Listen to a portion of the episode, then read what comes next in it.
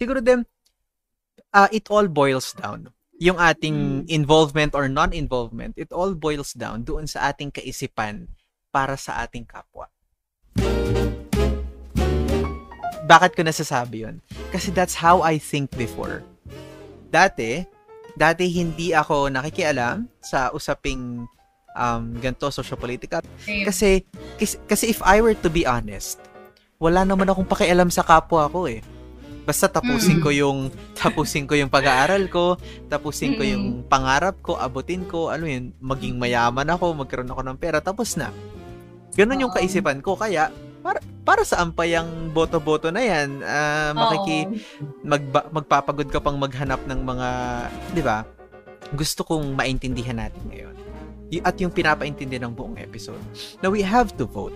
Na voting matters, that political context matters, that social-political discussion does matter because we have to hmm. understand our fellow humans because we have to care for them. We have to, as Christians, as stewards, do something for them.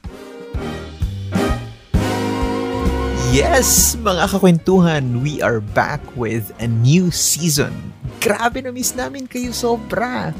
It's been quite a while din kasi no, since the last season and a lot really has changed. Dami nangyari, nag-uusok ng social media. Isa doon sa mga changes na yon is that Coach Josh is not with us anymore. He's been reassigned ngayon sa Kalayaan, Quezon City to plant a Project Grow Kalayaan So if any of you, mga kwentuhan, are near the area, you might want to hit him up. And of course, meron tayong bagong coach. I'll introduce him last. Ang season natin ngayon, mga kwentuhan, would dive into the intersection of Christians and the elections. Bakit pa ba natin kailangan makialam sa mga ganito? Sino ba dapat kong iboto? Kumbaga, the question that most of us ask is, what's in it for me? And then, iisa-isahin natin ang mga top presidential candidates. Yes, we'll go through each of them sa episodes 3 and 4. But, still looking through the narrative lenses. Ibig sabihin, we'll attempt to humanize the candidates para makita nating lahat sila bilang mga tao and how this will affect their candidacy and presidency. Yung episode natin ngayon, however, would first answer the question, why do we even need to vote? Alright? Yun. So, yung next na maririnig yung voice ay ako pa rin na pinapakilala ang bago nating coach, si Coach Jess Von Tronchin. Nga pala guys, live itong episodes natin every Sunday at 8pm. Doon pa rin sa ating Facebook page at PG Bay Area. So if you want to join the discussion, sali kayo dun guys sa live.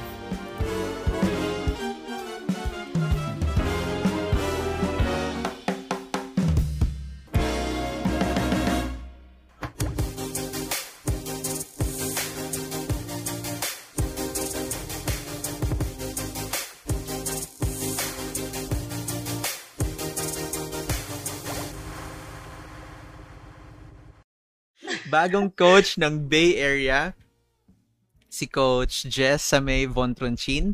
Uh, si Coach Jess ay um, ra- born and raised in the Netherlands at bumalik siya dito to answer the call of mission. Okay? Uh, mm-hmm. Si Coach Jess ay nagtapos ng uh, bachelor's ng theology and also holds a master of arts in religion. Yes, sa yes, systematic man. theology. So, uh, hayaan natin siyang i-introduce ang kanyang sarili, Coach Jess. Magandang magandang magandang gabi mga kakwentuhan. Grabe yes. yung hype ni coach. Gusto ko yan. Oo, be. Ano ako, excited na nervous ako ngayong gabi. excited It's my and nervous. first time. Excited and nervous first time first time ko eh. Mm-hmm. It's not I remember doing a a trial podcast with a friend that didn't really work out pero mm-hmm. by God's grace ngayon ibang ibang story sana. So hi guys, I'm happy to join for them and our guest na mamaya i-introduce sa atin sa episode na ito. And excited ako kasi like Ford said, this is a topic. This is something not not always discussed. Ganun din mm. sa hmm. experience ko. So I'm Coach Jess, uh, for short Jess. it's easy to remember. It's less um, confusing and questionable. Siguro sa inyo, tanong, bakit Jessamay? Bakit, bakit yan ang pangalan? Eh, di ba, pambabae yan. Mga kakwentuhan, may, may, may story yung pangalan na yan. Okay. At hindi ko alam kung nanonood yung mga parents ko. Pero, simple lang yung meaning nun. Jessamy stands for Jesus Saves Me. okay, wow. Ma- Pang-pastor talaga, no? Pang-pastor. Pang-pastor. Mm. Oh, pang, pang-Christian na na saved. yes, yeah, okay. Ang galing naman remind, nun. Reminder yan para sa atin lahat, mga kapat mga kakwentuhan na save tayo. Anyway, wow. um like like Ford uh, mentioned a while back. Dapat pala dito ako tumitingin eh. like Ford mentioned a while back, uh, yeah, grew up in in the Netherlands, born and raised. Kaya iba yung apelyido ko, pero mga kakwentuhan Pinoy ako. Pinoy talaga okay. ako sa dugo, Pinoy ako sa puso, kaya um wag ka don't wag sana doubt. kayo ma don't doubt sa akin. Kaya yeah. wag don't doubt, don't doubt. Maging confident sa akin. Um yeah, as mentioned, I I grew up there. 16 long years I've been there. Uh 2011, lumipat ako dito sa Pinas to pursue my studies. Did like hmm. two years of high school and then proceeded to college. Finished my uh, bachelor's of theology degree in in back in uh, 2019 in AUP, Adventist University of the Philippines. Tapos dumiretso aga, ako agad sa isang program na hindi ko talaga in-expect na kakayanin ko at matatapos ko yon. So, um, After AUP, went straight to IAS, Adventist International Institute of Advanced Studies, pursued my master's, and uh, finished systematic theology. And um, yeah, I'm glad to be with you right now. After that, nag-apply na ako. I, I got assigned here together with Ford with them and I'm looking forward to Always the discussions we had my, my uh, this evening and sa mga susunod na mga episodes. So glad to join you guys. Yep, yep. That yes. was Coach Jess. Yep. And hindi lang si Coach Jess ang makakasama natin tonight, mga kakwentuhan. Mm-hmm. At hindi naman to sobrang surprise. Kung si Coach Jess ay nanggaling sa Netherlands, aba itong kasama natin ngayon galing sa Seoul. Sabi niya. from Sultan Kudarat daw siya. okay. He's from the Philippines pa rin, di ba? Yes, yes. Pero sa mga hindi nakakakilala sa kanya, siya ay isang social media guru. Yes yeah. naman, social yes. media guru.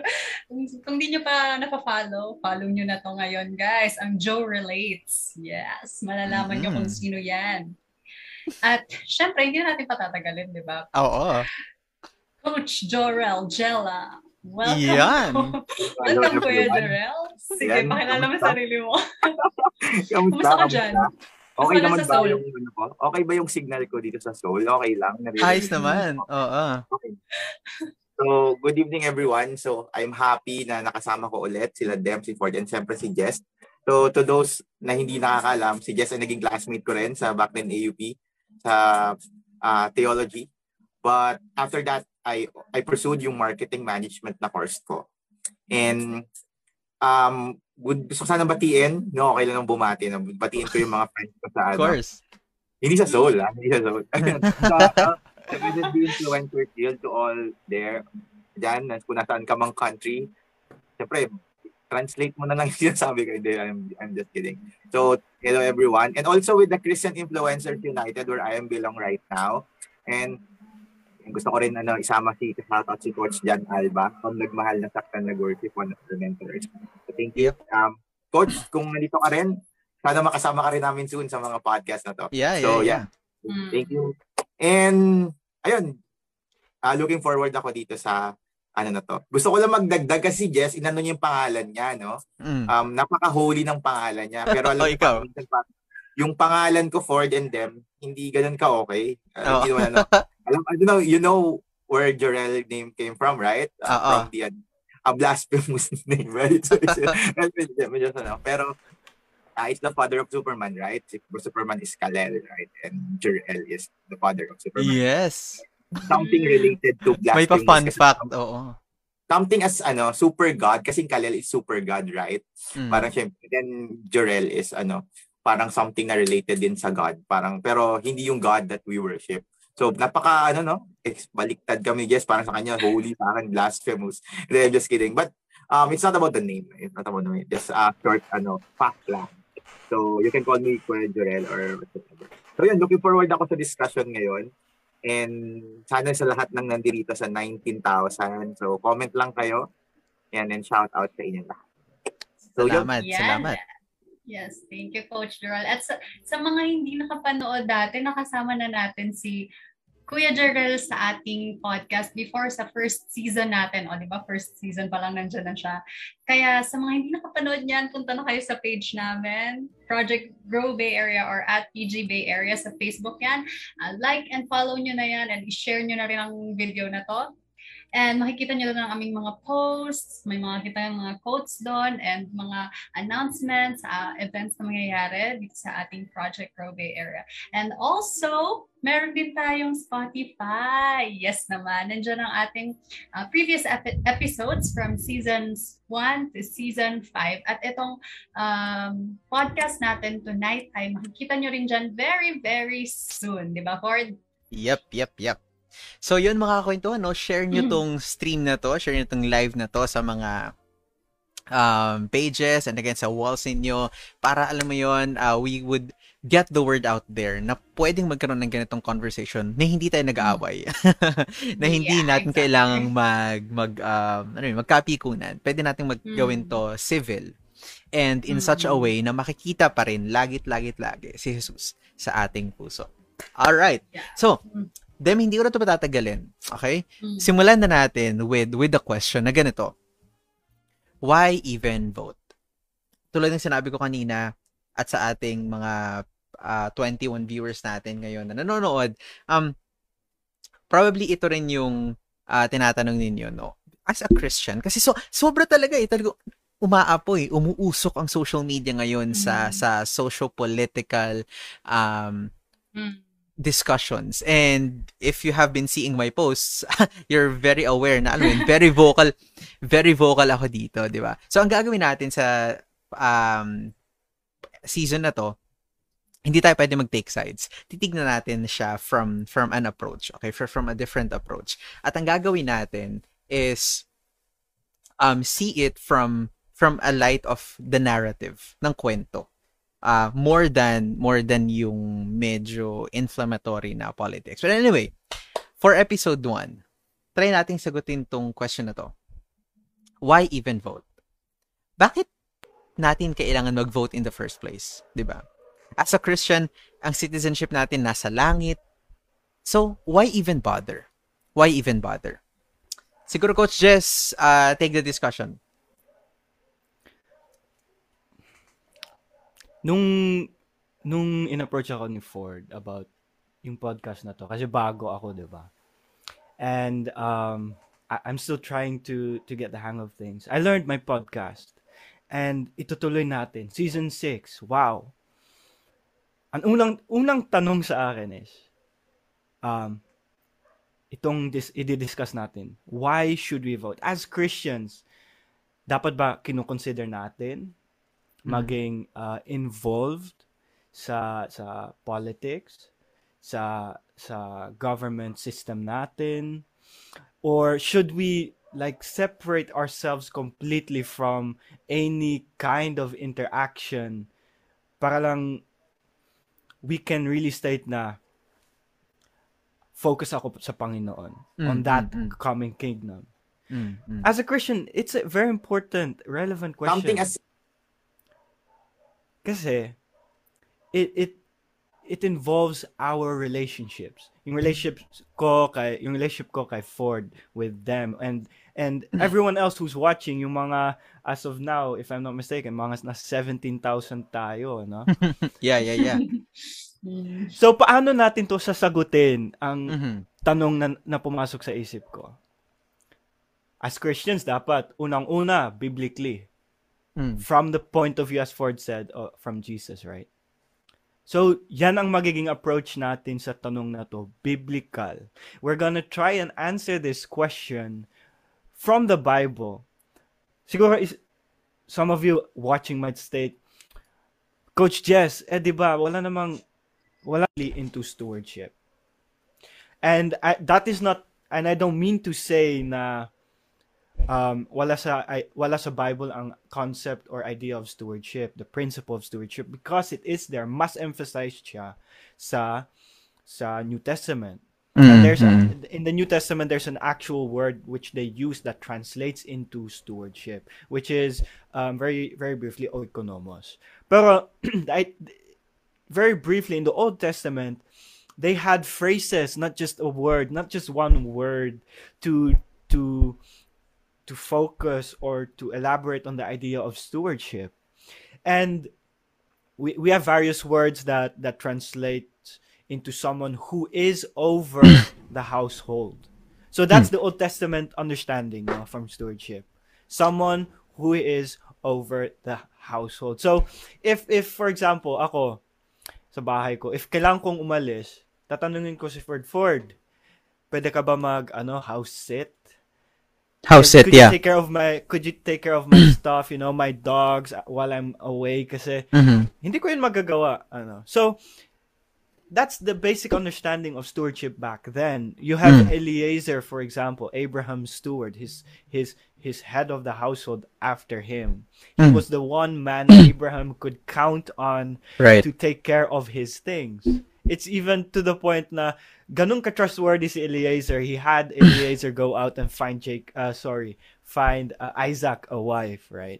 Yeah, yeah, yeah, Another yeah. example would be would be uh Joseph and kay Joseph dun we can we can see that it even extends to a government level his his his involvement in in, in stewardship mm, you know mm-hmm. he was he was a steward in Potiphar's house quite sadly we know how the story goes. He he ends up in prison, but even in prison, he was put over the prisoners. He became a steward of the ward, mm. Mm. and um, of the prison ward, and uh, later on, with God's guidance, with God's providence, he became a steward of Pharaoh's kingdom. Second mm. in command, siya, just below, right below, right below the Pharaoh. So he was the idea of someone in charge of taking care of someone else's um, things is basically what stewardship is about. In the New Testament, it's not just about taking care. The New Testament uh, emphasizes on stewardship and elaborates that it's not just taking care of, but it's also managing.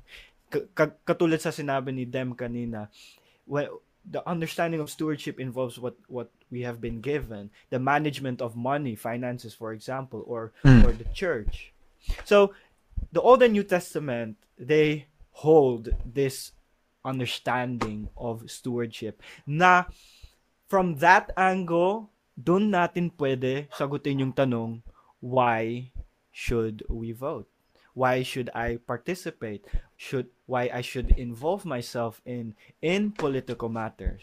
Now, we could talk further more about that, pero pag ginawa ko yun, magiging isang malaking spoiler and I wanna avoid that. Who loves spoilers? I, I don't like spoilers. So I don't wanna be that guy that will spoil this for you guys. Para okay. at least may cliffhanger, ano. Yeah, so, so basically, Coach Jess, ang, ang sinasabi mo, in the sorry, in the old oh sorry. In the Old Testament, merong meaning ng stewardship and in the New, meron ding ibang meaning. Is that what you're saying? It's not iba, it's just added uh, an added meaning to enhance the understanding mm. of of stewardship that has already been introduced in the Old Testament. So bale okay. parang introduced in the Old Testament, emphasized by the New Testament. Ganun yung idea. So okay. it's not that there it has a different meaning. Na-emphasize lang yung meaning, yung general meaning of stewardship itself in all of Scripture. Okay. Of scripture. Okay. So so ang steward uh, a steward simply means uh someone na that has been given things to take care of. Katiwala. Exactly. In short, exactly. katiwala. Okay. That's essentially the the definition which actually Coach Dorrell already already mentioned a while, while back. Stewardship basically means the grateful and responsible use of mm. all God's gifts. Mm-hmm. The grateful and, and, responsible use of all God's gifts, stewardship. Of all God's gifts. Okay. So it does not just involve money. It just that it does not just involves materialistic things. And mm. later in the next point, we will see how how this will apply sa sa point of discussion natin ngayong gabi. Okay. So that's essentially the the stewardship definition. The grateful and responsible use of all God's gifts. Okay, so siguro coach just people are asking ngayon. Okay, so um stewardship means the grateful and responsible use of God's gifts. But what does it have to do with voting? 'Di ba? Siguro I mean, okay, gets namin na, na that's what stewardship is, pero alam mo 'yun, we're we're still looking for the reason why you, do we have to vote? Why do we have to vote? And so to, mga yeah, yeah, go ahead. I, I I'm not gonna answer that right away. Pero essentially this is what stewardship is and this is why it's going to apply to the next question what does that have to do with voting what stewardship has to do with that because mm. basic essentially stewardship is more than just an act that we perform once a week mm. in the church mm. right it's more than just an act that we perform once a week in the church stewardship is a lifestyle that should be practiced every day as a church. Mm-hmm. Mm-hmm. So, mm-hmm. if it's something that we have, if it's a lifestyle, and if it's something that we have to practice every day as a church, meaning it's not just about going to church, it's not just about managing managing church related matters or its finances, tithes, for example. If it is a lifestyle, then the understanding of stewardship will answer the next question as to what it has to do with voting. Right, right. So, siguro, um, um, Coach Jorel, no, we have to look at the link between stewardship and voting. Again, stewardship, mga kakwentuhan, uh, take note of this, is the responsible and ano yung, is responsible use of all responsible God's gifts. and responsible and uh, grateful and responsible use of all. Grateful and responsible of all God's gift. So, mga kwentuhan, isipin niyo yun. Since ang stewardship, ibig sabihin nun, yung pagiging katiwalaan natin ng mga binigay, isipin niyo ito mga kwentuhan. Yung society at yung lipunan, yung lipunan at yung government are essentially given to us. That's essentially that's essentially entrusted to us as I mean, we're looking at this from a Christian perspective, no? Christian and uh, society and government are essentially given to us. So ano gagawin natin ngayon bilang good stewards?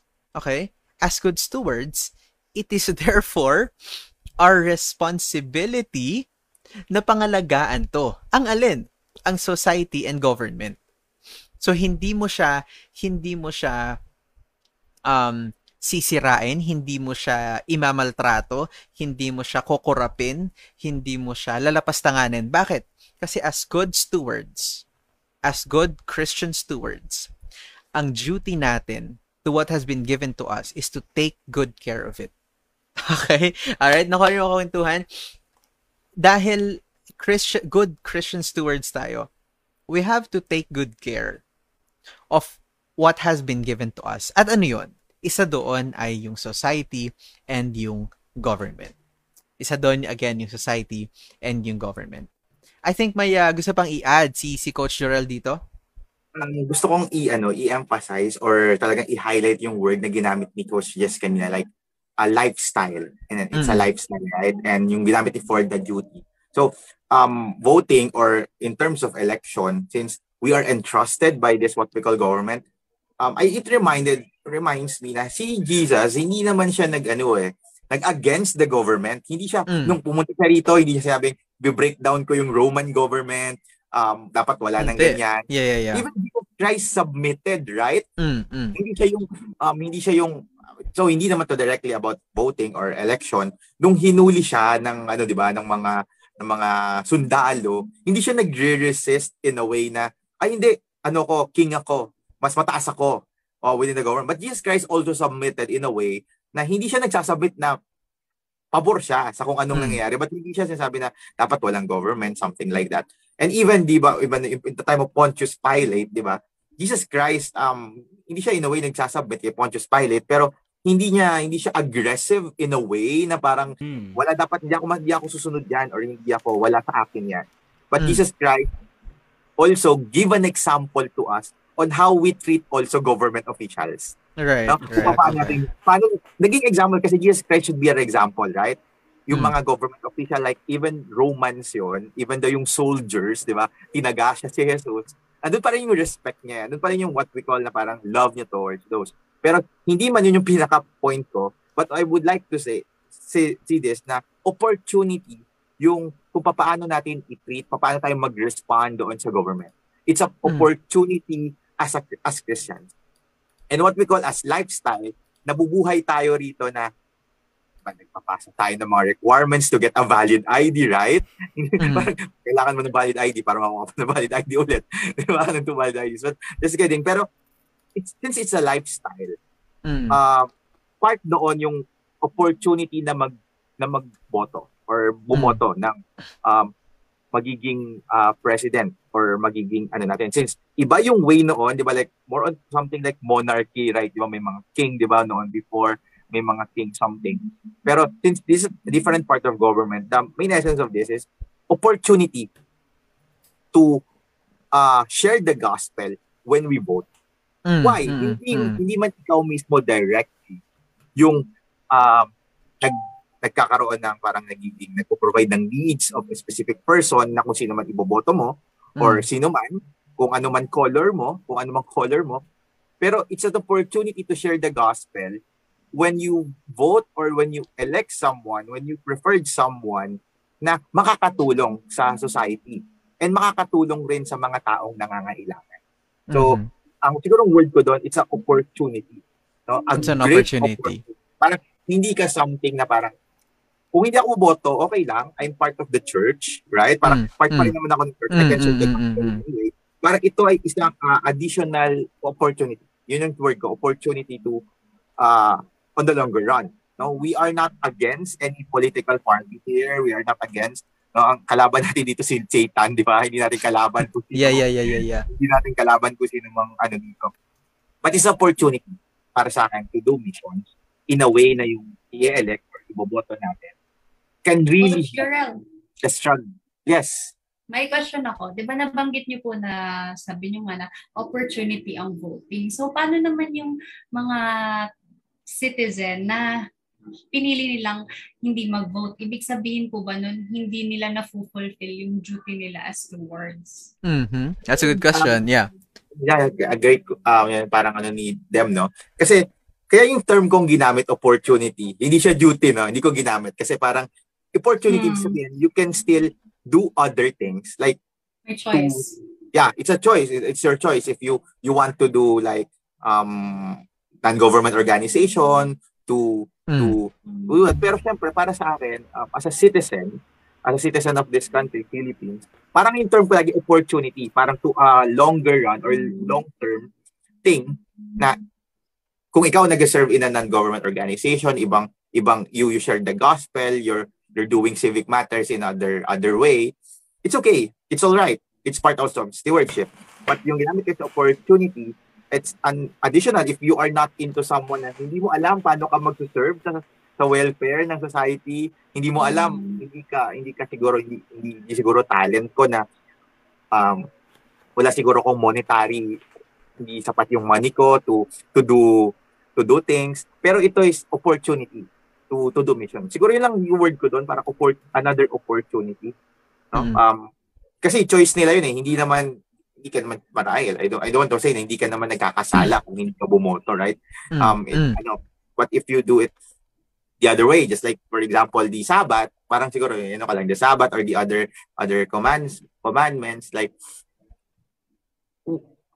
there is another way. Hindi hindi mali na hindi bumoto para sa akin mm. yan ha. Para sa akin So, disclaimer, para it's, it's, it's my own thought na right, right. Kung hindi ka bumoto, okay lang as long as you you have other things to to to do missions through mm. welfare, mm. social welfare. But mm. if you are not into that, kasi hindi naman tayo lahat pare-parehas ng um, ng talent or ng skill on ano but it's an opportunity for you kung to to to to to help people na mm. yun yung yun lang yung opportunity mo na bumoto no? Uh, yun yung para sa akin. Kung hindi ka bumoto hindi naman siguro na ano yung ano mo duty mo as Christian. Kaya yung word ko opportunity lang talaga. Mm. yun, mm, yun yung mm, mm. and I think them and the coach Jorel coach Jess I think people don't I mean Christians no don't engage in the social political discussion or even like participating in social political activities. Kasi hindi nga klaro kung bakit nila kailangan gawin 'yun. Parang oh, paano ba 'to? Para para ba 'to sa para ba 'to sa bansa? Para ba 'to kay Lord? O para kanino ba 'to? Para ba 'to sa sarili ko? Kasi hindi alam. Ako rin eh. Alam mo yun, I grew up sa isang household na non-voting. yung aking mga magulang at mga, oo, uh, they weren't voters until now, until very recently. Until itong, ano, sa kapaparehistro nga lang namin. Eh. So, um, hindi siya nagiging, ma- hindi siya nagiging substantial masyado. Yung nagiging usapan pagdating sa voting them. Kasi, hindi natin to pinag-uusapan sa church. Bawal to pag-usapan oh. sa church, di ba, Coach Jess? Uh-uh. Oh. And it's it's hard to to involve yourself in something kung hindi ka well-founded. Hindi ka well-founded sa understanding. Mm. Uh, uh, generally as Christians. Pero ganun na din sa understanding sa iba't ibang doktrina like stewardship, for example. So if this was discussed more often, maybe maybe Ford would have had a different experience. Ganun din yung experience yan. ko eh. Like, like, like, growing up, I, we, I didn't involve myself. Uh, in in any any in any political matters and ganun din sa voting in the Netherlands we're also very democratic we have a parliament and we choose our our parties we choose our members but never involved kasi ganun nga din yung experience ko mm, I didn't mm, have mm. um ano ba yun ano what's the right word siguro proper foundation and understanding pagdating mm. na, sa relationship natin as Christians with with um the secular world. Mm-hmm. And it it it may, may binanggit si Coach Doral kanina and it reminded me of of one verse in the Bible na um siguro alam natin to, siguro we've heard it so many times, pero sa discussion na to, very important at relevant siya. Kasi in, in, in this instance, Jesus was was doing his thing, right? And people come to him, they ask him about taxes. Mm. In in the in the context of it, it was a government matter. Mm. You know, taxes. Should we should we be the question was should we be giving our taxes to to the to government Caesar? or not? Yeah, yeah. Mm-hmm. Exactly to Caesar. And what did Jesus say? He said, "Render therefore unto Caesar the things which are Caesar's, and unto God the things that are God's." So, um, what the New Testament, uh, maybe I'll be going a bit back, but I want to emphasize this para mas biblical ang maging foundation ng listeners natin. Basically, what the New Testament teaches is that as Christians, katulad ng sinabi ni Joral, Jesus submitted himself to to the government. He did not he did not uh, organize or form a, a rebellion or coup d'état to get rid of the Romans. He submitted mm. himself. So the New Testament teaches that Christians are to be subject to the rulers and authorities to be obedient, to mm. be ready to do whatever is good. Emphasize ko lang yun ha. Mm, to do, mm, to obey and to be ready to do whatever is good. Good, right. So, as Christians, as long as it falls under God's will, our conscience are free if we involve ourselves in voting. But that means that we need to know our candidates. We need to know the people yeah, yeah, that yeah, we are rooting for, right? And yan ang maganda kasi sa next episodes, that's what we will be looking into. Kaya, yeah, yeah, watching yeah, yeah. next week, the week after. But this is, it's basically this. Fulfill, doing our part as as stewards, as as Christians, as voters, doing our part and involving ourselves in government and we will further emphasize uh, elaborate on that discuss it sa mga susunod na episodes it basically fulfills the second great commandment. So mm. kung yung first great commandment ano nga 'yon yung first great commandment? Uh love God. love God? Exactly right. right love God and the second is we should love, love people people our mm. neighbor we are to mm. love them as we love ourselves mm so mm the New Testament is not silent on this. Mm-hmm. At sana alam ko to eh, dati pa eh, para para dati pa ako naging uh, mas responsible sa yeah, yeah. sa sa sitwasyon ko kung saan mm. man yun kung either whether that was in the Netherlands or here kasi mm. it's part of of yung sinasabi natin kanina lifestyle mm. lifestyle mm. natin bilang isang Kristiyano na gusto talaga uh, mabuhay sa sa truth mm. in in scripture on the foundation of the truth found in scripture. Mhm. Mhm. So Alright. Yeah, go ahead. Go, sige, Coach Joel, go ahead. Um, sobrang beneficial yung discussion na to, no? Parang gusto kong ano doon, parang since that is more on biblical, um, siyempre di ko nadagdagan in a way kasi sobrang, eh, ano na yun, agree ako doon and then elaborate niya. Siguro, yung dadagdag ko lang na sinabi ko kanya on the longer run, but what ko sabi long term, long term to na hindi agad natin nag-gets on what we call na why, why? Di ba, why? Siguro, I, I have this what we call yung mga effect nito. Like, for example, the president or the leader, uh, example, appointed, di ba yung mga cabinet members, I think you, I posted one time more on, ano na, appointed cabinet members like the Secretary of the Department of Health, the Secretary of the Department of Education. Um, talagang ano, sobrang um, huge yung influence ng magiging leaders natin. Hindi na siguro president or pwedeng senators or mayors, sobrang ano siya, sobrang uh, essential siya. Like, for example, Department of Education, whosoever the, will be the president will elect or will appoint someone, mm. right? Kung sino yung education secretary. And the education secretary is responsible for the curriculum, right? For the right. curriculum. Right. Colleges or the best CHED pala yun. CHED, pero exam, ano yun, no? pero Department of Education is from high school or elementary. And then, yung mga thoughts na yun, right, there is a values education sa part na yun, di ba, right? So, mm. yung mga natutunan ng bata, we mold young people, we mold yung mga bata doon, children doon sa school, it will affect, parang hindi lang siya directly nakikita natin, pero naapektuhan lang siya. Apektuhan doon. Especially also in the part of the Department of Health, di ba? The health of um, of the Philippines na mm. like for example COVID ngayon so mm. Mm. whosoever will be the president as mag-a-appoint sa panibago or i-retain niya will also influence since no di ba nakita ko din yung stewardship di ba kailan paakalagaan natin yung yung katawan din natin and then also mm. um kung sino rin ma-appoint na president itinalaga yun so kung sino yung magiging secretary of the Department of Health so sa part na yon nagiging uh, nakakatulong, pwedeng makatulong o dapat makatulong, no? hindi mm. dapat makatulong yung magiging parang mga cabinet uh, secretary of the, the elected mm. president sa welfare ng tao like so the DSWD Department of Social well, Welfare and Development nakakatulong mm. yon doon sa mga taong nangangailangan di ba kung hindi natin man natin tayo makapunta doon sa mga lugar na binagyo, di ba? Mm. Hindi natin makapunta sa mga lugar na binagyo hindi man tayo makakapag-provide, makakapagturo as teachers, pero yung maiboboto natin ay domino effect na kung mm. ano mangyayari sa society. It's a domino effect kung ano mangyayari sa society natin. So, kung sino man, yung mga sangay ng pamahalaan, any departments, ay naapektuhan tayo. So, kapag boboto, ito yung perspective lagi natin isipin. Oo. Uh, Ibang tao.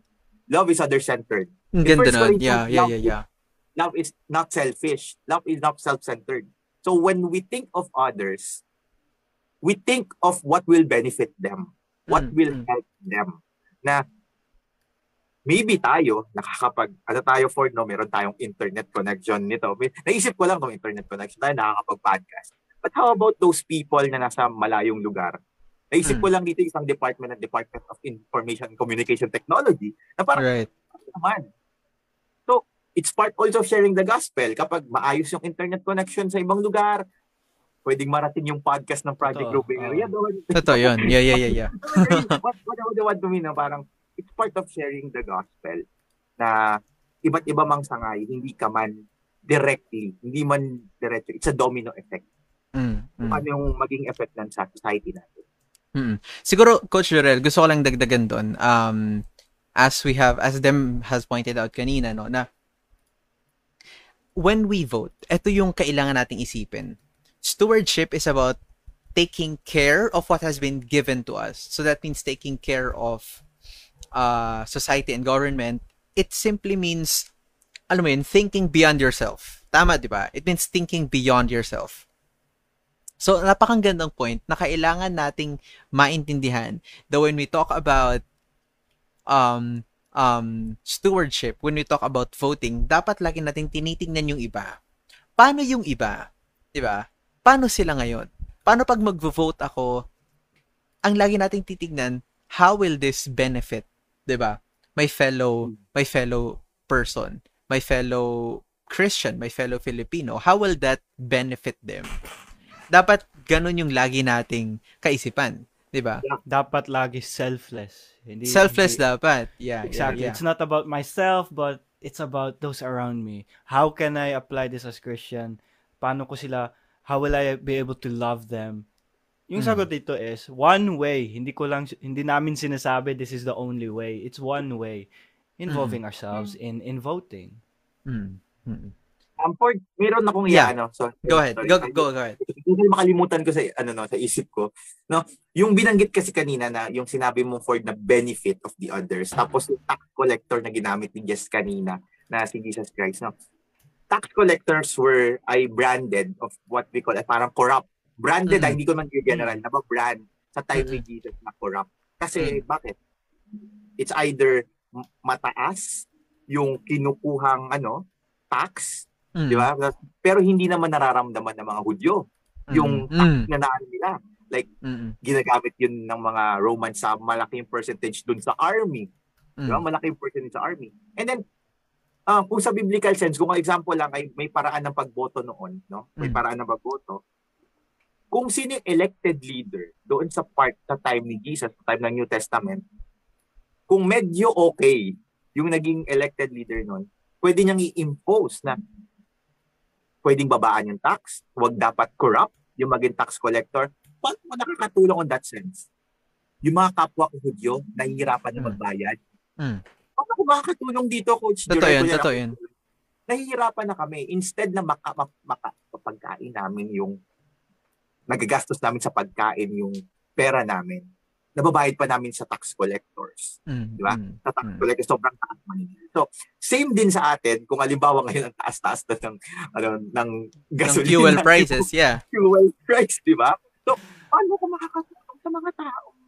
So, mm, bigyan ng bike. bigyan ng bike. hindi ko kaya bilhan ng bike lahat.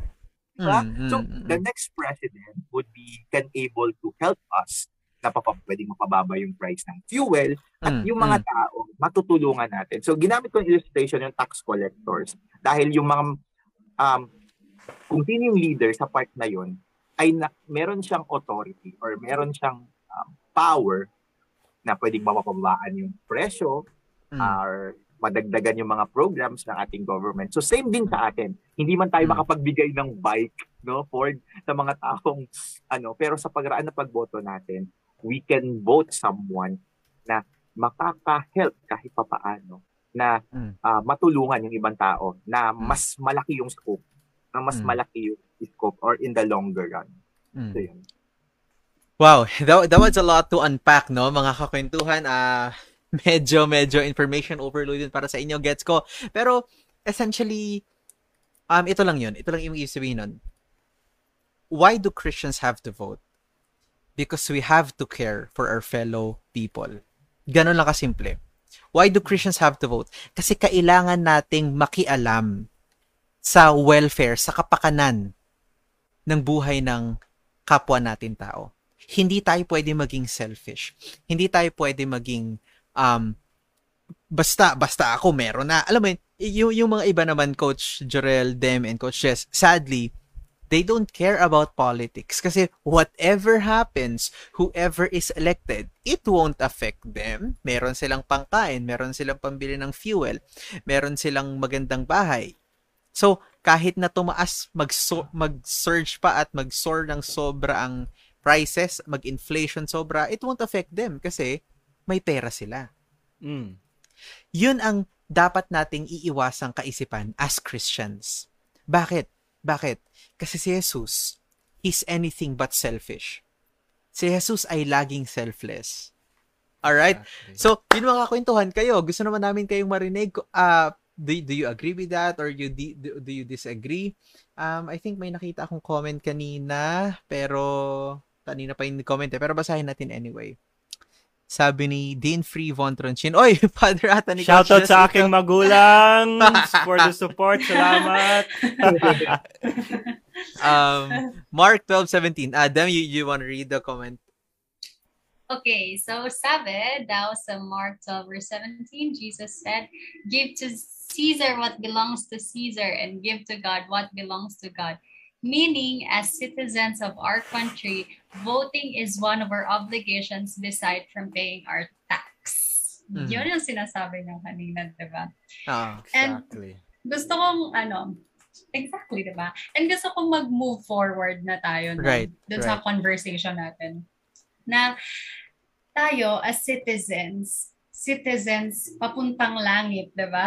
Mm-hmm. Kasi yun naman yung purpose natin dito. We're preparing ourselves for heaven. Mm-hmm. So lahat ng basic na gawain as a citizen or a good citizen ay preparation natin or prerequisite mm-hmm. natin para sa greater responsibility kapag nasa heaven na tayo, di ba? Sabi nga, di ba, sa isang verse sa, sa Bible, sa Matthew 25 verse 23, sabi doon, di ba, well done, good and faithful servant. You have been faithful over a little, I will set you over much. Enter in into the joy of your master. So, yung mal- maliliit na bagay pala na ginagawa natin para maging good citizens, mm. yun pa pala yung mas nagmamatter sa uh, sa master natin. Kasi paano nga naman tayo makakagawa ng much or ng greater kung yung maliliit na bagay para maging mabuting citizen, hindi natin magawa, 'di ba? Mm. And also Totoo, paano, yes. Yes, and paano natin maiintindihan yung responsibilities natin yun, yung maliliit na responsibilities na yun, kung hindi natin maiintindihan kung anong purpose nga nun. Ba't ko nga ba gagawin yun? Ba't nga ba ako mag-vote? Ba't kailangan mm, mm, mm, good mm, citizen, di ba? Mm, mm. So, parang ito, yung mga pag-vote natin, parang yun yung um, yung pagiging steward natin dito sa sa lupa. Parang yun yung way ni Lord para ma-realize natin kung paano natin ipuput into use yung gifts niya or yung responsibilities na binibigay niya sa atin. So, ayun, ngayon na napag-usapan natin to, syempre, ako ah, personally, ewan ko sa ating viewers dyan, comment mm-hmm. kayo kung mas naintindihan nyo na ba? Yeah, yeah, yeah. Kailangan natin mag-vote, di ba? Kasi, ito pala yung, ano, yung stewardship, yung pag-vote natin, it's more than just, ano, the management of our resources, di ba? Mm, mm, ng mm. time natin, ng possessions natin. Kasi yun yung typical na alam natin na ibig mm, sabihin nun. Pero yun pala yung pagpapahalaga dun sa opportunities na sinabi nga ni Kuya kanina, sa opportunities na binigay sa atin, di ba? And not only that, kundi yun din yung pag-recognize natin na hindi naman talaga atin to, hindi naman sa atin tong lupa, hindi naman tayo nabubuhay dito sa lupang to kasi hindi naman talaga sa atin to eh. Parang mm, in-entrust mm. lang to sa atin ni Lord eh. Kaya mahalaga na hindi lang natin malaman to kundi maintindihan mm. talaga. Kasi lalo-lalo na yung pag-vote natin kasi once na naintindihan natin yun, hindi lang tayo magkakaroon ng accurate view na mga possessions na natatanggap natin or pinapahiram sa atin, kundi um, habang nabubuhay dito, mas pahahalagahan natin yung opportunities or yung choices, yung good choices dapat mm. na binibigay sa atin na yun. So, yun nga, tulad ng sinabi nyo kanina na hindi lang naman about vote, ano yun, thinking about ourselves, yung vote, kundi sa welfare ng nakararami. Mm, mm. And sobrang halaga rin na maintindihan natin na it's about loving God. Yan, mm, yung paulit-ulit natin sinasabi kanina, loving God and loving others. Mm. So yung uunahin natin, yung neighbors natin before mm. ourselves. But yeah, above yeah. all else, our God. Amen yun. Diba? Amen. Kaya, yeah. paano nga ba tayo pipili ng leader, di ba? For, oh, sige, yeah, yeah. Say, yeah. Sige, ba- bago ka mag-London. Ah, sige, go. Yeah, bago ka mag-London. Siguro din, uh, it all boils down. Yung ating mm. involvement or non-involvement, it all boils down doon sa ating kaisipan para sa ating kapwa. Mm, bakit yes. bakit bakit ko nasasabi 'yon? Kasi that's how I think before. Dati, dati hindi ako nakikialam sa usaping um ganto social political sa usaping mm. alam mo sa usaping sa social issues. Bakit? Same. Kasi kasi if I were to be honest, wala naman akong pakialam sa kapwa ko eh. Basta tapusin ko yung tapusin ko yung pag-aaral ko, tapusin ko yung pangarap ko, abutin ko, ano yun, maging mayaman ako, magkaroon ako ng pera, tapos na. Ganun yung kaisipan ko. Kaya, para, para saan pa yung boto-boto na yan? Uh, makiki, magba, magpapagod ka pang maghanap ng mga, di ba? Pero, yun mga kakwentuhan, yung gusto kong maintindihan natin ngayon at yung pinapaintindi ng buong episode. Now, we have to vote. Na voting matters, that political context matters, that social-political discussion does matter because we have to hmm. understand mm. our fellow humans because we have to care for them. We have to mm. we have to as Christians, as stewards, we have to do something for them hindi pwedeng nabubuhay lang tayo sa sarili natin. Hindi pwedeng selfish tayo. Hindi pwedeng ako lang. Hindi pwedeng para sa akin, para kung anong gusto ko. Hindi pwedeng ganon. Kasi as Christians, at our core is this wonderful and diverse and sophisticated nature of other-centeredness. Mm-hmm. At mag-overlap yun dem sa voting. Mag-overlap yun sa socio-political So, kung gusto mo ngayon na mapabuti yung kalagayan ng fellow mo, mapabuti yung kalagayan ng kapwa mo, boboto ka ng pangulo na ga- magagawa yon. Gets? Paano gagawin yun, yeah. Dem? Yan. Wait lang. Pero relate okay, kasi okay. ako sa'yo eh. okay, hindi pa pala maglaland. Okay, go ahead. Relate yeah. Wala. Baka may susunod pa sa akin na. Paki, go, go, ano, go. Q, ah. Pero yun nga, relate kasi ako kay Ford. Wala rin akong pake dati dun sa social political stuff na yan. Parang iniisip ko, may, may representatives naman, may mga pamilya ko naman na kayang bumoto kung sino gusto nila. Like, di ba sa family kasi natin ang pag-uusapan naman natin kung sino yung gusto nating i-vote. Di ba? Minsan pare-pareho tayo, minsan iba-iba. So, minsan naisip ko, oh, pare-pareho lang naman kami. So, sila na lang mag-vote. Wag na ako. Parang ganun. Pero, di ba, iba yung full, ano, feeling ng fulfillment kapag ikaw mismo yung nag-take ng responsibility na mag-vote for for your country, for your fellow men, di ba? Mm. Ayan nga, oh, sabi ni Pinky, oh, si Pink. Mm-hmm. Si Pinky. Oh, man. Vote Pinky. Nako, Pinky, ah. okay. Saka, mamaya pa yon Next episodes oh, pa yon sorry, sorry, sorry. Ma- masyadong paano to? okay. Vote Dinner not only for yourself, but for the posterity. Yes. Oh, na posterity yes, ka doon. Na posterity ka doon. Pa-explain naman yan, Char. Pero yun nga. Pero yun nga naman. No? Lalim ng pinka. Dumugo yung ano ko. Grabe. Pero yun nga, yun nga, di ba iba, iba yung sense of fulfillment kapag ikaw yung nag-take ng responsibility para sa fellow fellow mm. men, para sa country mo, sa welfare and sa ikabubuti ng country mo, ng country mo, di ba? Mm. Kaya, yun nga, ang tanong ng lahat, paano nga ba tayo pipili ng leader, di ba? How do we vote? Stay tuned for the next episode, guys. Ulitin tayo dyan. Cliffhanger yes. muna. How yes. Uh, Christians vote. Yes. Sige, Hindi, uh, sa, sa, uh, right. agree lang ako doon na mga kwentuhan, yun yung magiging discussion natin for the rest of uh, the season, no?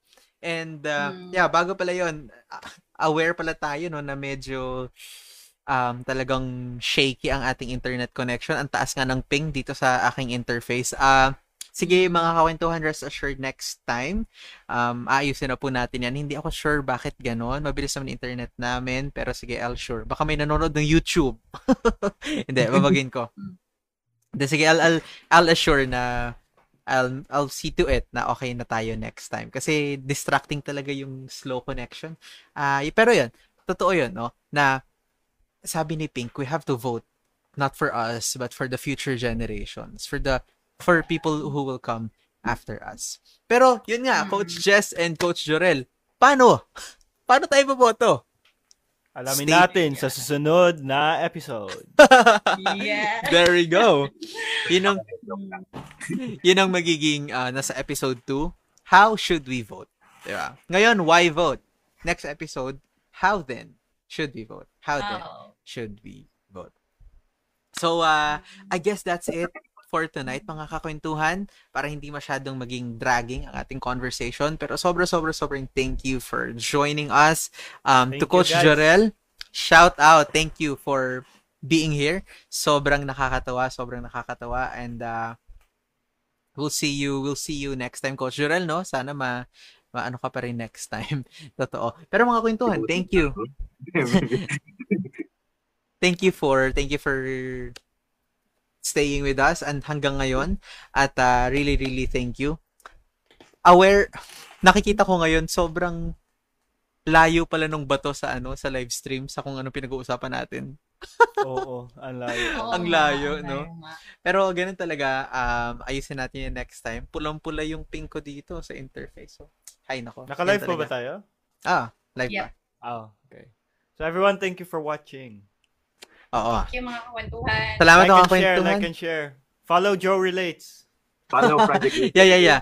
Merong, ay, merong ano, merong... May, may pahabol. Yeah, sorry. May quick question si Eric John um, Modilas, no? Uh, sagutin lang natin. Um, how do you think will Romans 13, 1 to 7 practically help our fellow Christian believers who are skeptical towards the elected candidate they oppose? Sige, basahin natin ang Romans 13, 1 to 7. And then, can you, ano, um, pull it up? Okay. Buksan ko na din. Sige, Romans sige. 13, 1 to 7. Ah. So, ang question ni Eric ay ganito. Papaano yon makaka, how will that help practically yung ating fellow Christians na skeptical daw tungkol sa elected candidate that they oppose? Ah, sige, Dem, can you read uh, Romans 13. Okay. Sabi, Romans 13 verses 1 to 7, Let everyone be subject to the governing authorities, for there is no authority except that which God has established. The mm-hmm. authorities that exist have been established by God. Consequently, whoever rebels against the authority is rebelling against what God mm. has instituted and mm. those who do so will bring judgment on themselves. Mm. For rulers hold no terror for those who do right, but for those who do wrong. Do you want to be free from fear of the one in authority? Then do what is right, and you will be commanded. For the one in authority is God's servant for your good. But if you do wrong, be afraid, for rulers do not bear the sword for no reason. They are God's servants, agents of wrath to bring punishment on the wrongdoer. Therefore, it is necessary to submit to the authorities, not only because of possible punishment, but also as a matter of conscience. This is also why you have you pay taxes, for the authorities are God's servants you give their full time to governing. Give to everyone what you owe them. If you owe taxes, pay taxes. If revenue, then revenue. If respect, then respect. If honor, then honor. Right. So um, this is a frequently quoted verse para sa mm. um, in relation to how we should relate to our governing authorities. And this is very true. Thank you, Eric, for for for mm. mentioning. Pero we have to take this into context. Na, na nabanggit to ni Coach Jess kanina that when we that uh, we have, sige coach, since sinabi mo that whatever is good, something.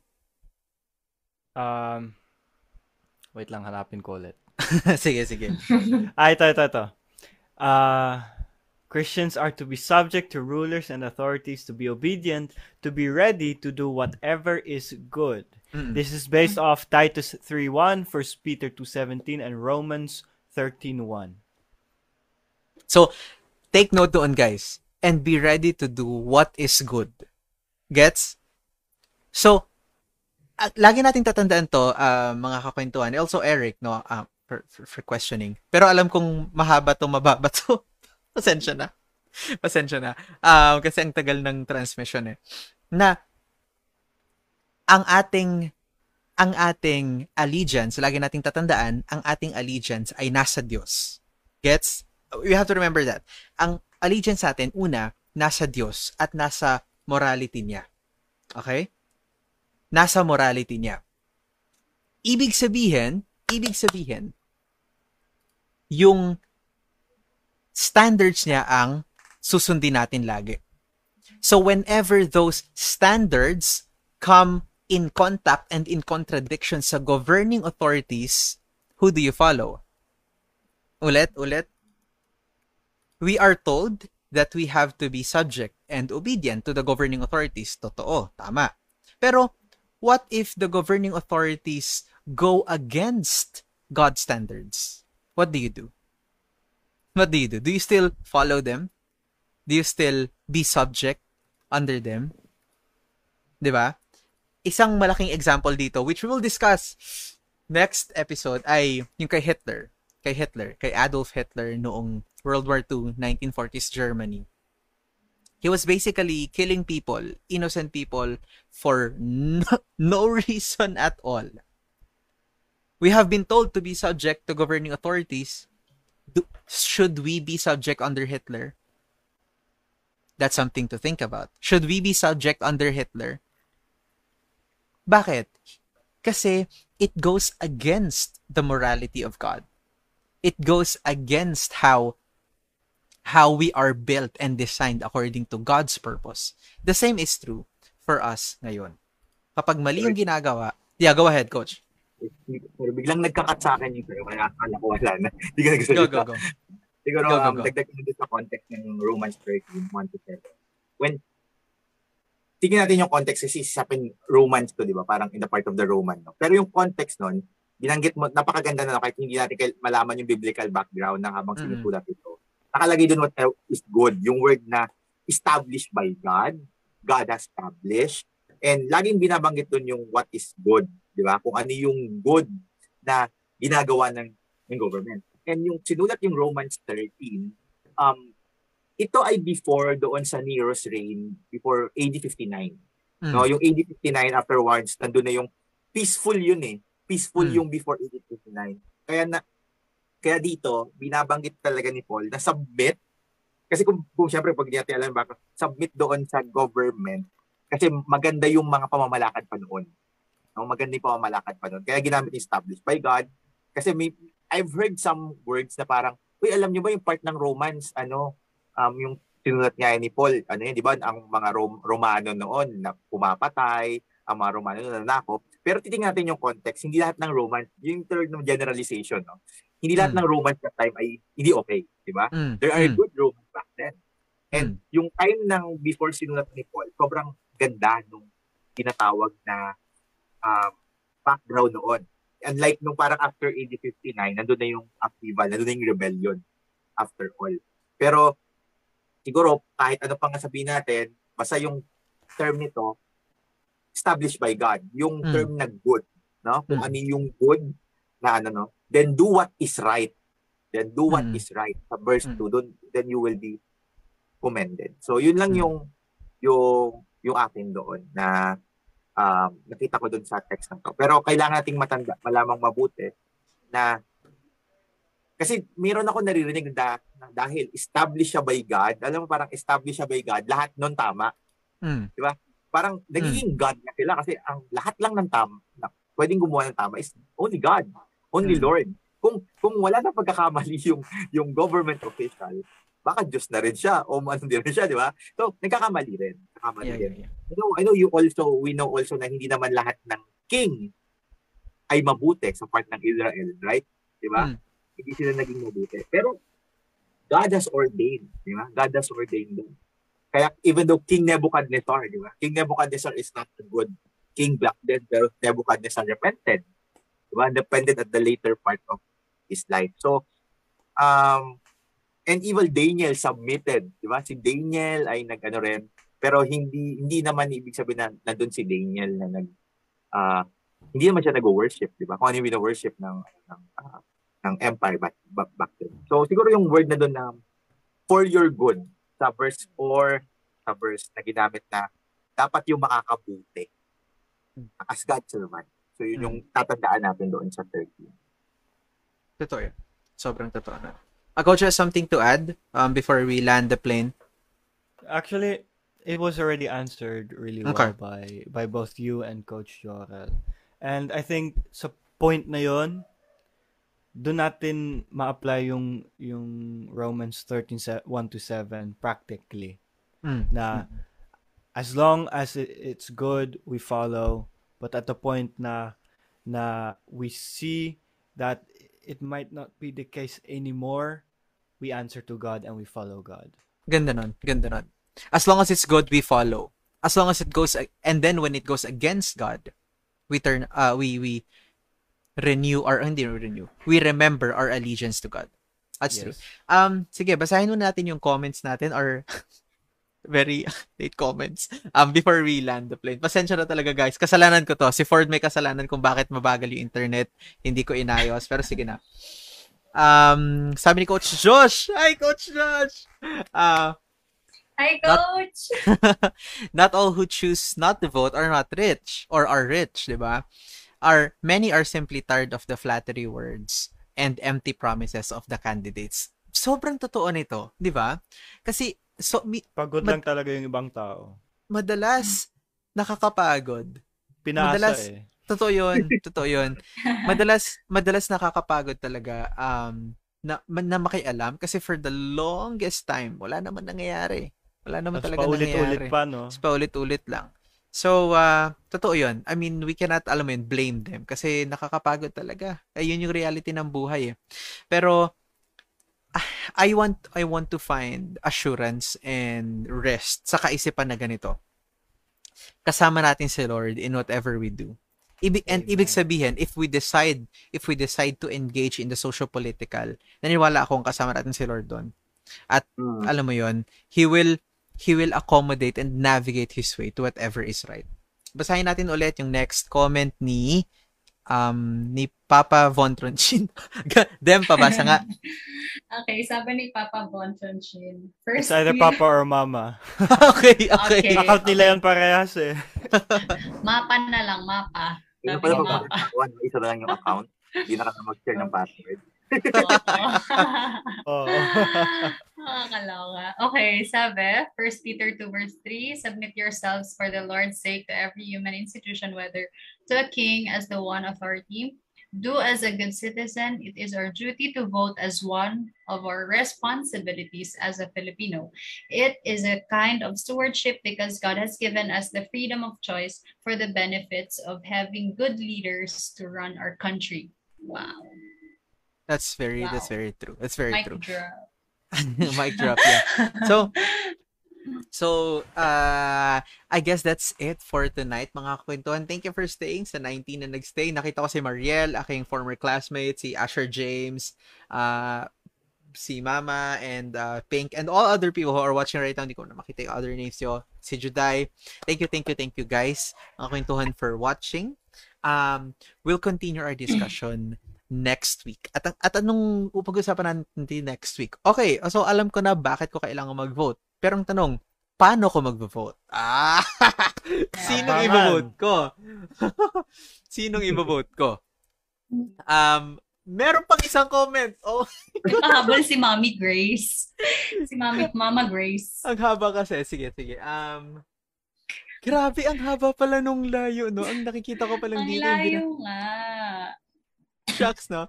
Uh, sige, sige. Dem, pabasa yung comment ni Mama okay, Grace. Okay, sabi ni Mama Grace, I think an example of unselfish voting is not to vote for someone just because he or she is from the same province as you do. Mm-hmm. That's regionalism. Oh, and for me, that's also blind voting. Yes, true. that's very true. na porke porke galing sa ganitong lugar, iboboto mo na. Gets? Mm. Porke galing sa norte, porque galing sa norte, porque galing sa south, boboto mo na kagad dahil, 'di ba? Ang without mm, discussing kung bakit, 'di ba? Totoo 'yan. So, alam ko marami pa tong comments, wag na tayong magpahabol doon. Let's land the plane. Let's land the plane. Let's land the plane kasi ang layo talaga. Okay. Ako ako ako yung sisihin niyo guys. Ako yung sisihin niyo guys dito, pasensya na, pasensya na.